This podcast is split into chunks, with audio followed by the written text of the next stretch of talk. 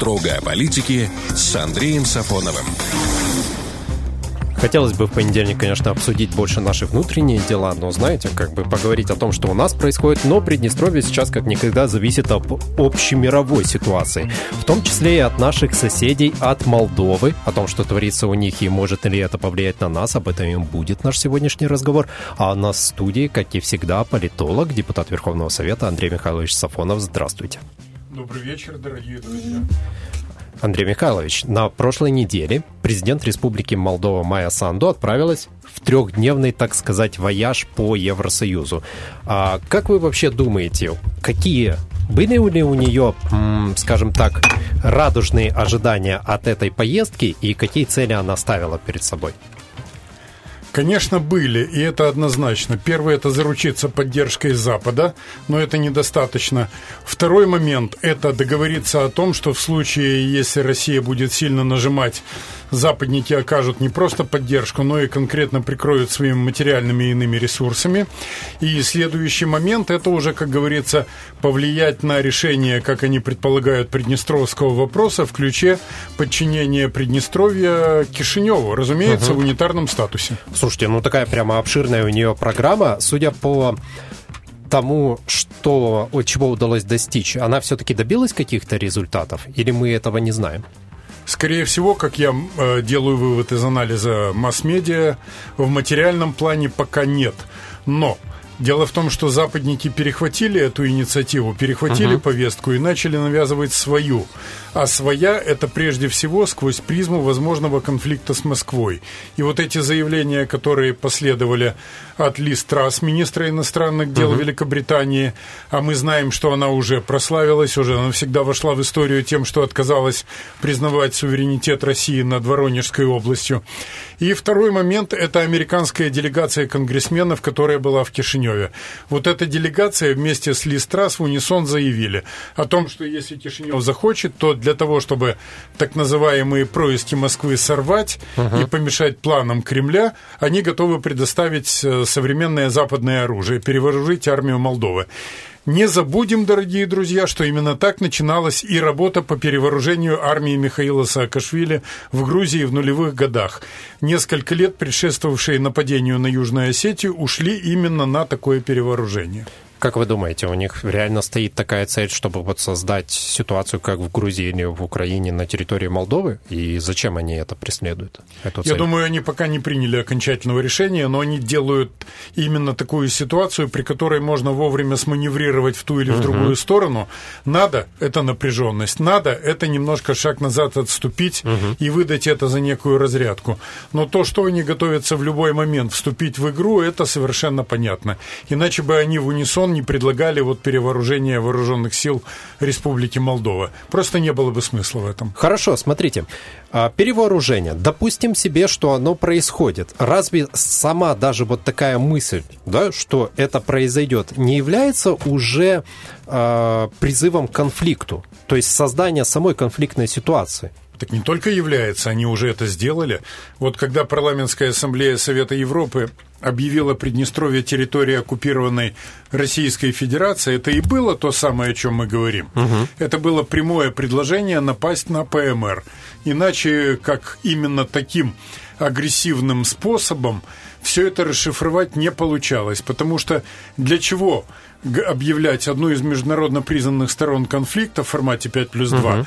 то есть не самостоятельным объектом, который кем-то там оккупирован, следовательно, никакого самостоятельного голоса не имеет, и так к нему, мол, надо и относиться.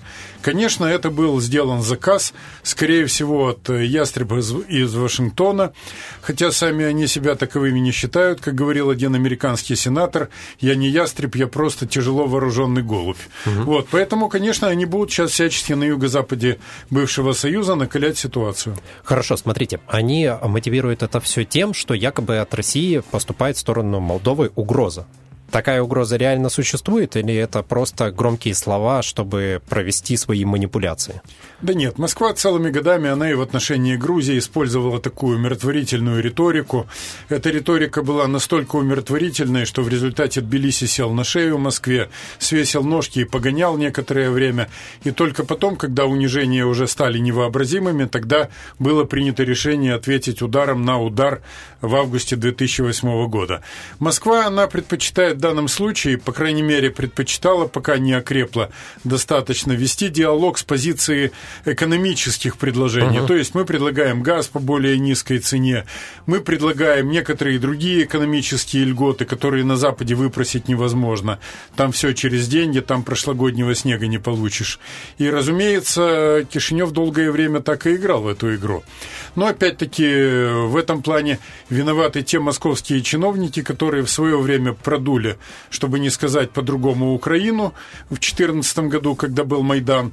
А теперь они точно точно так же подошли и к Молдове, когда с азартом, достойным лучшего применения, приняли участие в свержении Плохотнюка.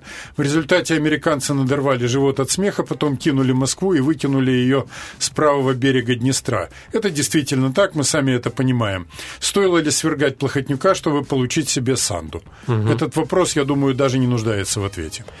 Смотрите, тут такой еще момент. Понимает ли Молдова, что накаление ситуации, да, исследование за западным путем, который ей навязывают, что это в том числе э, выход из СНГ и разрыв любых связей с э, Москвой. Готова ли Молдова к этому?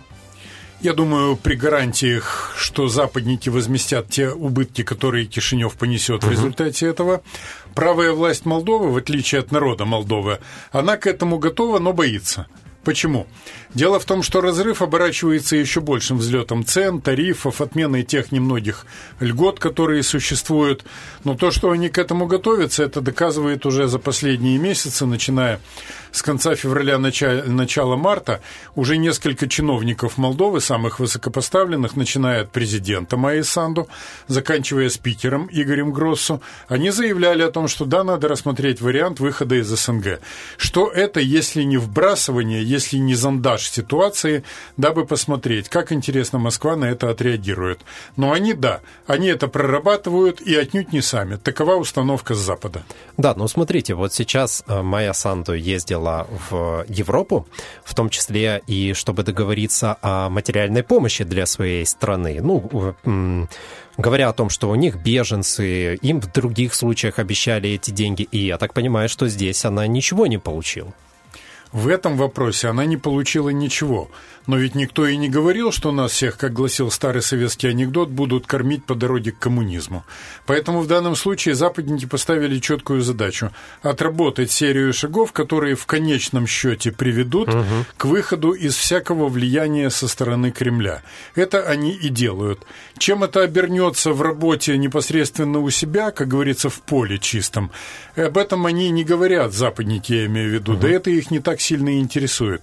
Их задача – создать огненное кольцо по периметру российских границ, и это самое главное. А каковы будут при этом потери туземцев? Ну что ж, это проблема самих туземцев. Можно верить э, западным обещаниям? Глядя Нет. Нет, угу. западным обещаниям никогда нельзя верить, потому что самая любимая поговорка западников – обстоятельства изменились. Так они делали во время расширения НАТО, так они делали во время расширения Евросоюза, так они несколько раз кидали Россию, когда рассматривали предложения по разоружению у них всегда отговорка именно такая. Обстоятельства изменились. Причем настолько она активно применяется, что они сами искренне уже в это уверовали. Если раньше они со смешками и прибаутками все это запускали в ход, сейчас они уже, как говорится, поднатаскались и начали думать о том, что это действительно универсальное объяснение. Майя Санду искренне в это верит или нет? Ну, я думаю, у нее двойственный подход. С одной стороны, она воспитанница всех этих структур. Как известно, она работала в офисе Всемирного банка в Вашингтоне, с одной стороны. С другой стороны, она э, руководит страной, которая является не просто постсоветской, а Молдова – это достаточно религиозная в плане православия, достаточно патриархальная республика, которая, в общем и целом, во многие западные игры играть не хочет. Но Санду вынуждена, как человек, которого привели к власти западники – вынуждены идти именно этим путем без того, чтобы сделать хотя бы шаг или полшага назад. Поэтому она чувствует себя очень неуютно. И любой из нас бы себя чувствовал очень неуютно на ее месте, потому что настроение людей, их менталитет не совпадает с настроением и менталитетом вот этой узкой прозападной группки, которая стоит сейчас у руля государственного корабля Молдовы. Как раз про настроение людей. На фоне вот этого всего 9 мая, запрета георгиевских ленточек, и потом вдруг внезапно мы понимаем, что в Молдове усиливается а, деятельность против существующей там оппозиции. Самая, конечно, громкая новость – это удар по экс-президенту Молдовы Игорю Додоне, но, судя по всему, там будут и другие сейчас происходить а, изменения и попытки привлечь к ответственности политически активных граждан. Эта правящая партия так сильно боится соперников? Надо полагать, и здесь не обошлось без западников, которые, судя по событиям на Украине, вокруг Украины, в других местах постсоветского пространства, там, где можно, они ставят задачу зачистки от всяких пророссийских сил и даже отдельно взятых личностей. Я не думаю, что где-то они будут давать слабину в этом плане. Угу. Скорее всего, что такая линия будет выдерживаться и дальше. Не будет ли происходить тогда в Молдове, по примеру Украины, где оппозиции сейчас фактически нет. Ее просто убрали все на государственном уровне, можно, сказав, можно сказать, запретив. Ну, Приднестровье, как известно, не дает оценки событиям на Украине, потому что мы рассматриваем Россию, и Украину как братские страны и народы, Конечно. и как наш надежный тыл. А это действительно было так, начиная с 1992 года.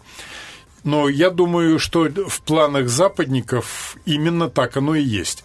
Но дело в том, что они ведь не только подходят так по советскому пространству. Если мы сейчас глянем на то, как происходит э, целая череда событий в самой Европе, там мы тоже видим, что силы, которые не то чтобы являются пророссийскими, а они просто лояльные Москве, просто стоят на позициях здравого смысла, они подвергаются очень жестокой травле и гонению сейчас. Мы видим, как давят на бывшего канцлера Шрёдера, который вышел сейчас из Совета директоров Роснефти. Бывшая глава МИДа Австрии тоже вышла сейчас из одной из структур, там, где российский капитал составляет огромный процент. Мне кажется, что это системная работа. Это не давление точечное на одного чиновника бывшего, на другого. Это именно системное давление на каждую фигуру с тем, чтобы они выскочили как звенья из цепи, чтобы сама цепь распалась. Отсутствие оппозиции у наших соседей, у Молдовы, оно не развяжет э, руки горячим колобом? Оно может развязать в том случае, если на это будет дана положительная отмашка либо со стороны американцев, которые тусуются вокруг демократической партии и той команды, которая рулит, крутит Байденом, и, может быть, также и со стороны английских товарищей, которые во многом являются еще более опасными, еще более, скажем так, жесткими и кровожадными, нежели американские ястребы. Но это и понятно. У англичан всегда была наиболее искушенная дипломатия, наиболее безжалостная, я бы сказал. И кроме того, англичане могут, учитывая традиции своей разведки, а разведка у них проворачивала великолепные по своей утонченности комбинации, в отличие от американцев, которые всегда были склонны прямолинейной зубодробительной тактике. Поэтому я думаю, что англичане сейчас, да, они э, рассматривают себя в качестве американских доверенных лиц, которым поручили Восточную Европу и часть постсоветского пространства.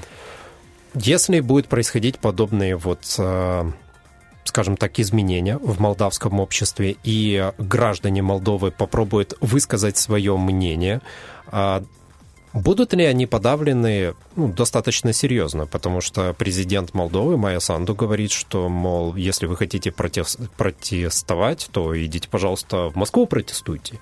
Не надо нам делать у нас это.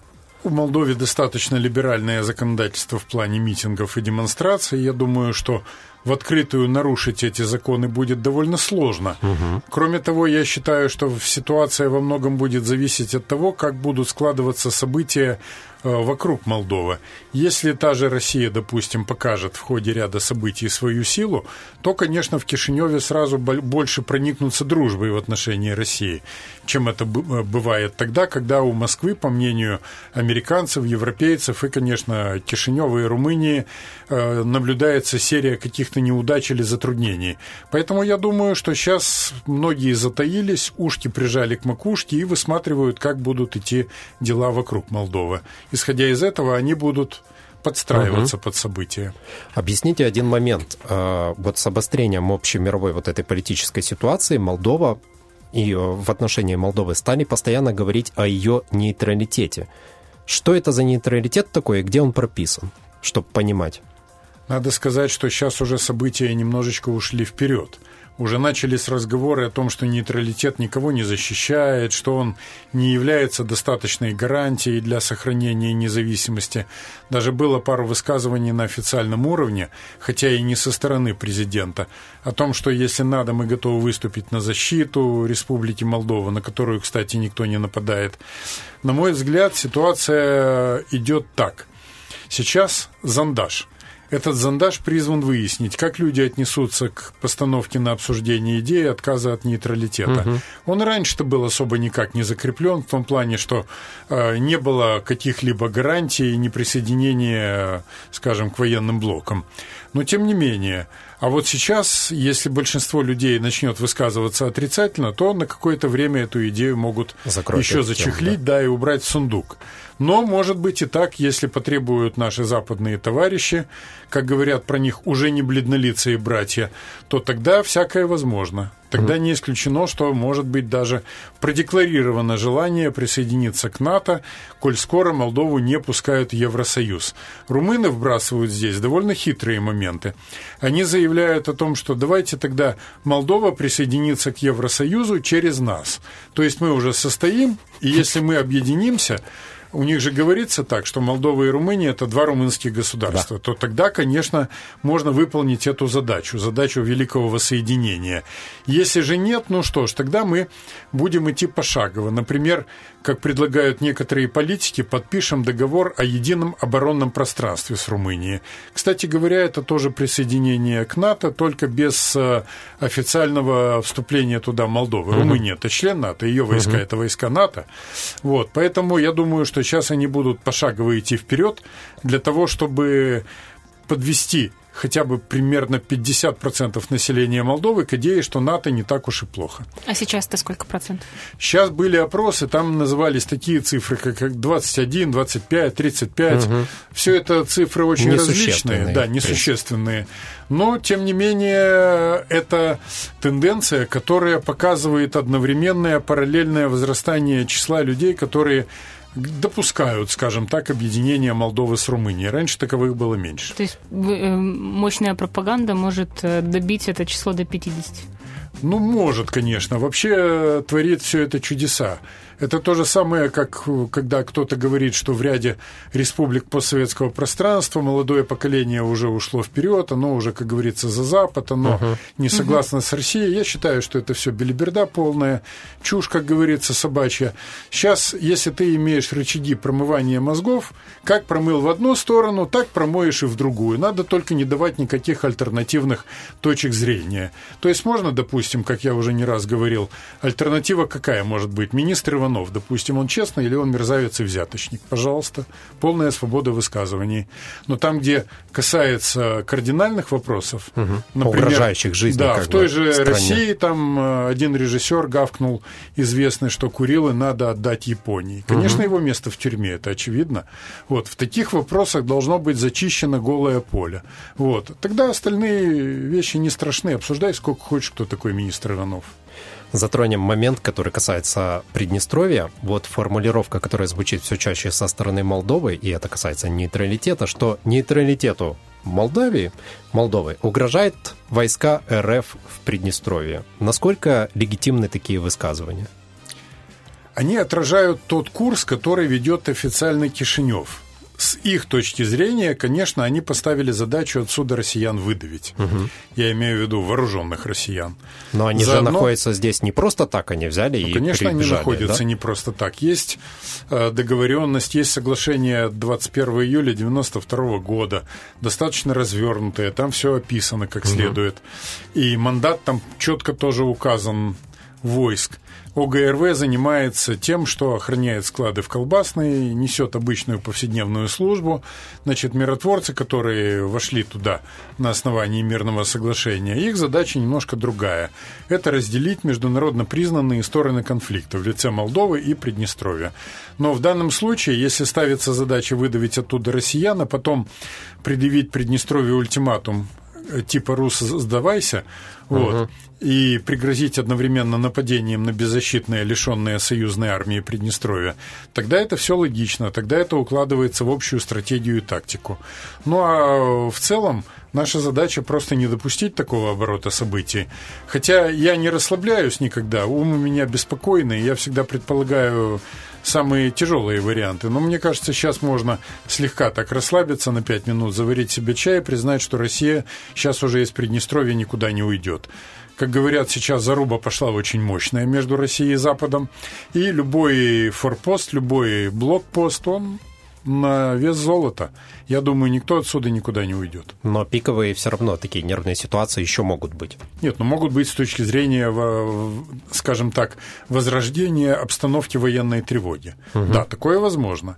Сейчас немножко отлегло от сердца, попустило слегка, но кто знает, как будут оборачиваться события в глобальном масштабе на нашем прекрасном земном шаре. А, к сожалению, может быть такое, что Молдова начнет раскачивать вот эту лодку? Ну вот, судя по тому, что в последние недели чуть-чуть стали как бы потише украинские угу. представители высказываться о Но наших э, Молдова теперь громче слышно. Да, совершенно верно. Но не просто ее громче слышно, а громче слышно тех западников, которые дергают за ниточки и манипулируют Кишиневым, угу. официальным Кишиневым. Потому что мы же с вами отметили, что народ-то Молдовы не согласен с такой линией. И, конечно, Листрас, знаменитая эрудитка наша, вот. Потом американские конгрессмены, которые были э, день-два назад в Кишиневе, конечно, они неспроста говорят об оружии. Оружие новое, западное, это первый признак войны, э, грядущей какой-то провокации с целью разжечь войну. Угу. Во многих регионах было именно так. Будем надеяться, что дальше громких заявлений дело и не уйдет, а если что, найдется способ ответить на это все. Ну, я что... думаю, да, потому что здесь находятся упомянутые уже нами российские войска, которые, помимо всего прочего, олицетворяют государственное присутствие самой Российской Федерации. И я не думаю, что они спустят на тормозах, если кто-то попытается проверить их на крепость. Ну вот смотрите, и быстренько. Сегодня э, подписали продолжение поставок электроэнергии на следующий месяц, на июнь. То есть, получается, бизнес бизнесом, а вот эти международные отношения не имеют нет никакого взаимосвязи. Ну, э, продолжается глобальная торговля. Если бы была ситуация немножко более стабильна, подписали бы на год или угу. около года. Но сейчас мы видим, что наша задача какая? Вырвать у них допуск фур с лекарствами. Да. Их задача какая? Сделать так, чтобы Москва не совсем крепко взяла их за горло и сломала гортанные хрящи. А уцелеть от такого глотопожатия можно только одним способом. Это получить газ по такой относительно льготной цене. Вот именно этим Кишинев сейчас и занимается, поэтому он пока нас тоже пытается ласково, по-дружески взять за горло и подписать с нами контракт только угу. на ограниченное количество времени, на ограниченную перспективу. Но я думаю, что ж, хотят торговаться, давайте торговаться, будем торговаться дальше. Посмотрим, к чему это все приведет. Ждем вас в студии на следующей неделе. Сегодня у нас в гостях был депутат Верховного Совета, политолог Андрей Михайлович Сафонов. Спасибо вам. Спасибо вам, дорогие друзья. Всем добра и мира. Вечерний дозор продолжится после выпуска новостей. Будем говорить о жизни Суворовского военного училища. Не переключайтесь. Вечерний дозор.